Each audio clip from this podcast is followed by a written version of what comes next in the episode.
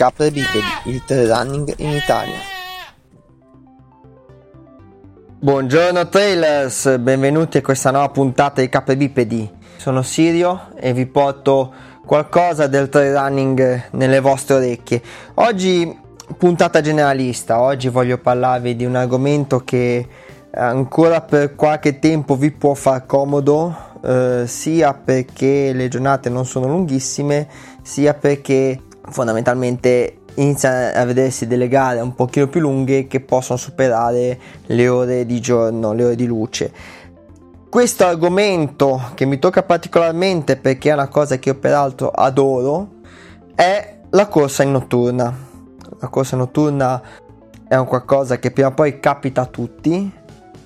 Può essere un, una bellissima esperienza come può essere un qualcosa di terrificante voglio darvi un'infarinatura, poi l'esperienza vi porterà a vedere quali sono le cose migliori, quali sono le cose peggiori, come affrontare, eccetera. Però una base di partenza direi che eh, fa bene, ecco. Prima di iniziare, al solito, eh, piccola pausa pubblicità. Beh. Veniamo a noi. Cosa vuol dire correre di notte?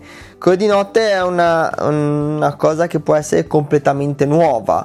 Un conto è correre di notte per la strada, un conto è correre di notte per i boschi, per le montagne, eccetera. Cosa vuol dire? Vuol dire innanzitutto spesso, volentieri, solitudine, vera solitudine. Cioè in quel momento nel bosco insieme a voi non c'è nessun altro o comunque poche persone. Vuol dire suoni nel bosco si anima di tutta un'altra sonorità di notte. Il silenzio è più elevato, quindi vale la pena affinare ancora di più l'udito affinare ancora di più, ascoltare di più il bosco, anche perché di notte eh, può, può ci si può imbattere in animali notturni come possono essere rapaci, come possono essere cinghiali, eh, caprioli, daini. Mi è capitato al buio di incontrare, a parte animali tropicali e lupi che per adesso nei parti non ci sono, un po' di tutto, di cui farò una puntata sul discorso animali, pericoli, dei cosi non bisogna avere tutta questa paura. Ecco, anzi, bisogna viverla come un'esperienza positiva. La corsa di notte porta tutta un'altra serie di sensazioni. Perché bisognerebbe provare a correre a notte? Innanzitutto perché prima o poi si vorranno aumentare i chilometri, si vorranno provare a fare corse in notturna, eh, magari delle corse di più di delle ore di giorno del periodo.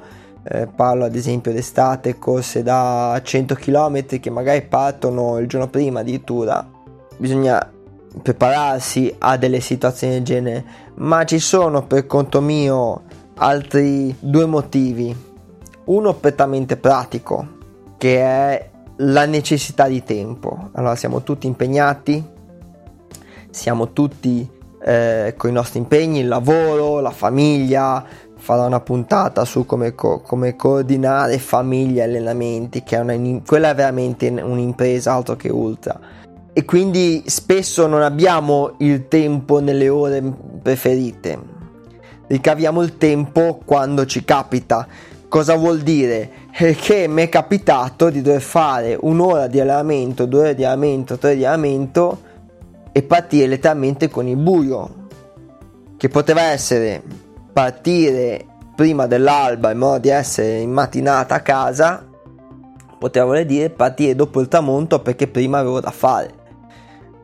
Un altro motivo eh, per cui vale la pena correre la notte, imparare a correre la notte per tutta quella serie di sensazioni nuove che si provano i suoni cambiano, la vista cambia, il bosco cambia, è un mondo completamente differente e non va vissuto, lo ripeto, in senso negativo. Averci paura del bosco è... Io dico sempre, non bisogna avere paura del bosco di notte, bisogna avere paura delle persone di notte, non del bosco. Sono tutte, diciamo, sono i tre motivi fondamentali per cui vale la pena imparare con la notte. Due, ripeto, assolutamente pratici, ma l'ultimo veramente è qualcosa di difficile anche da spiegare a parole. Le sensazioni che si provano la notte in solitudine su un sentiero dove veramente, ma veramente non incroci anima viva per ore, dove veramente sei da solo con te stesso, sono altro che una cosa mistica, sono veramente un, un'esperienza plurisensoriale incredibile. Come ci si avvicina a correre la notte? Prima di tutto, correre al buio non è il massimo, diciamoci la sacrosanta verità. Molto probabilmente nel 90% dei casi dovrete portarvi dietro una lampada frontale, almeno una lampada frontale. Quando serve la lampada frontale? Ora, se siete sicuri che ritornerete a casa entro un 20 minuti, mezz'ora dal tramonto, oppure partite un 20 minuti, mezz'ora massimo dall'alba, io ve lo dico sincero, il buio non lo trovate. Quindi la lampada frontale può essere inutile. Vale la pena a quel punto eh, provare a lavorare sulla percezione al buio, perché la, i nostri occhi sono in grado di abituarsi entro certi termini al buio e di conseguenza siamo in grado di vedere un pochino al buio. Oppure un'altra situazione in cui la lampada può non servire, ma sono, capite bene, 10 nottate all'anno, è con eh, situazioni di luna piena e alberi spogli. Quindi dall'autunno ai inizio primavera. Perché? Perché la luna piena crea una luce suffic- che può essere, almeno per percorsi brevi, sufficientemente luminosa da vedere il percorso.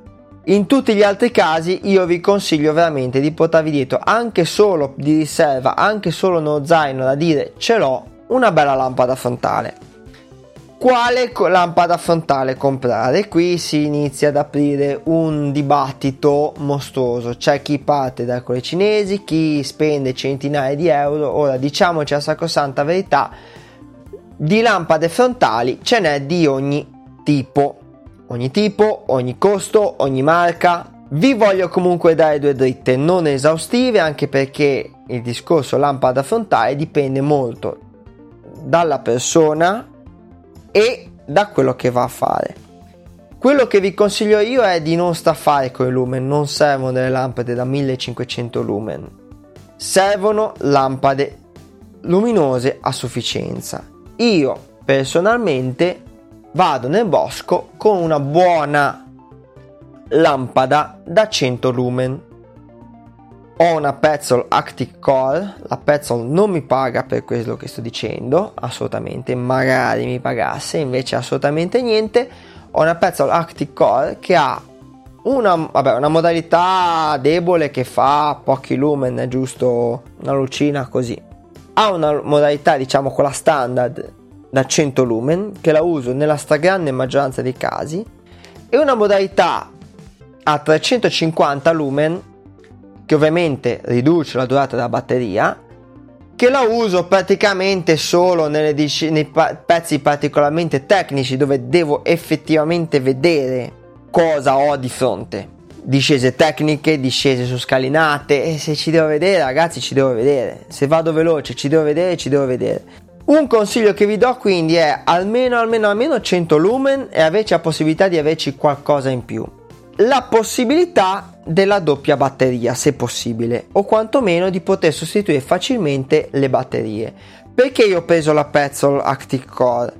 Perché ha una batteria ricaricabile a pacchetto quindi si può tranquillamente ricaricare dura la pacco batteria dura 7 ore però è possibile levare il pacco batterie e mettere tre normalissime pile mini stilo quindi io cosa faccio? Mi porto, non so, non sicuro nella carica della batteria, mi, porto, mi porto la mia lampadina frontale con eh, il suo pacco batteria dentro e poi mi, è sufficiente che mi porto dietro tre batterie stilo, eh, mini stilo.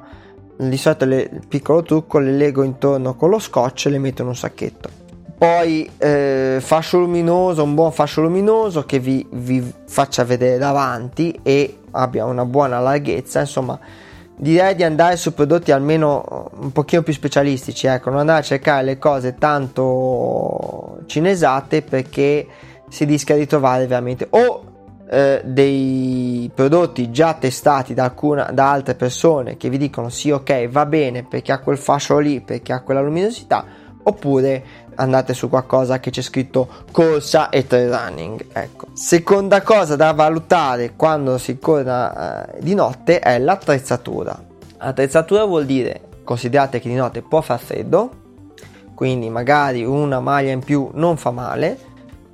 Considerate che se dovete correre, se passate dei punti di strade mh, mm, carabili, cioè che possono passare macchine, è bene avere dei materiali rifrangenti, catarifrangenti addosso, metteteli grigi, metteteli gialli, metteteli come volete e soprattutto se passate in strada una lucina intermittente rossa da attaccare allo zaino, alla scarpa, al braccio, mettetela dove volete, purché sia rivolta verso l'indietro.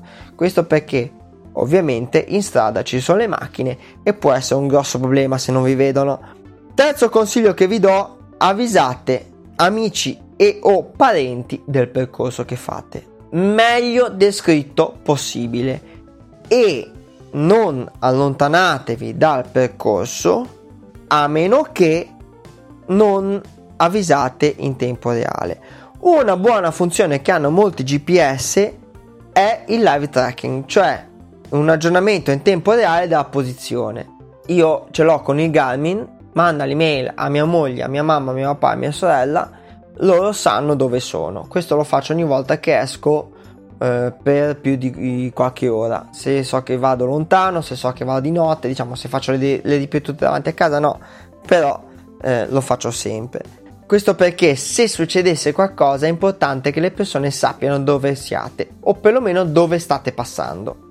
Quarta cosa che vi consiglio, attenzione all'asperità allora, di notte noi abbiamo un problema che la visione tridimensionale e la definizione dei colori perde molto. Ritorniamo a vedere i colori con una lampada frontale, questo è un discorso di come è fatta la retina, ritorniamo a vedere i colori, ma la lampada frontale ci crea praticamente un paesaggio quasi in due dimensioni, quindi non abbiamo assolutamente il senso della profondità dell'asperità del terreno state molto molto molto attenti perché può essere molto pericoloso. Anche con la luce frontale si rischia di cadere e farci del male.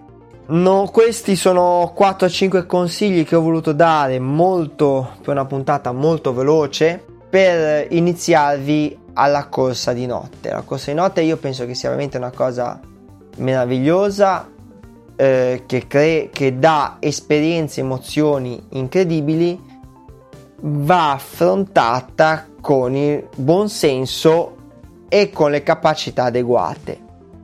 Ah, un'ultima cosa, un ultimo consiglio, sempre relativo al, al percorso, fate percorsi che conoscete, perché di notte sbagliare strada non è impossibile, anzi può succedere. Di notte la percezione dei colori, delle, dell'asperità, dell'ambiente è diversa e fare un, un, un, percorso sconosciuto di notte porta a sbagliare il percorso, non è così escluso.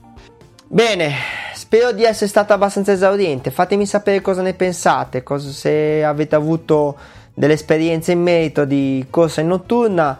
E al solito condividete questo episodio, insomma le, le sapete le cose, se non le sapete ascoltatevi un'altra puntata poco più indietro dove dico tutta la paparanza di cose che, che potete fare tra condividere, mettere un like, met- fare una recensione, mm, darmi dei feedback, aiutare il podcast, ci sono tutti i link sul blog del podcast, insomma sapete, fate quello che credete, quello che potete, quello che riuscite. Podcast funziona anche grazie a voi. Ragazzi, alla prossima, buone corse e buone giornate. Ciao ciao!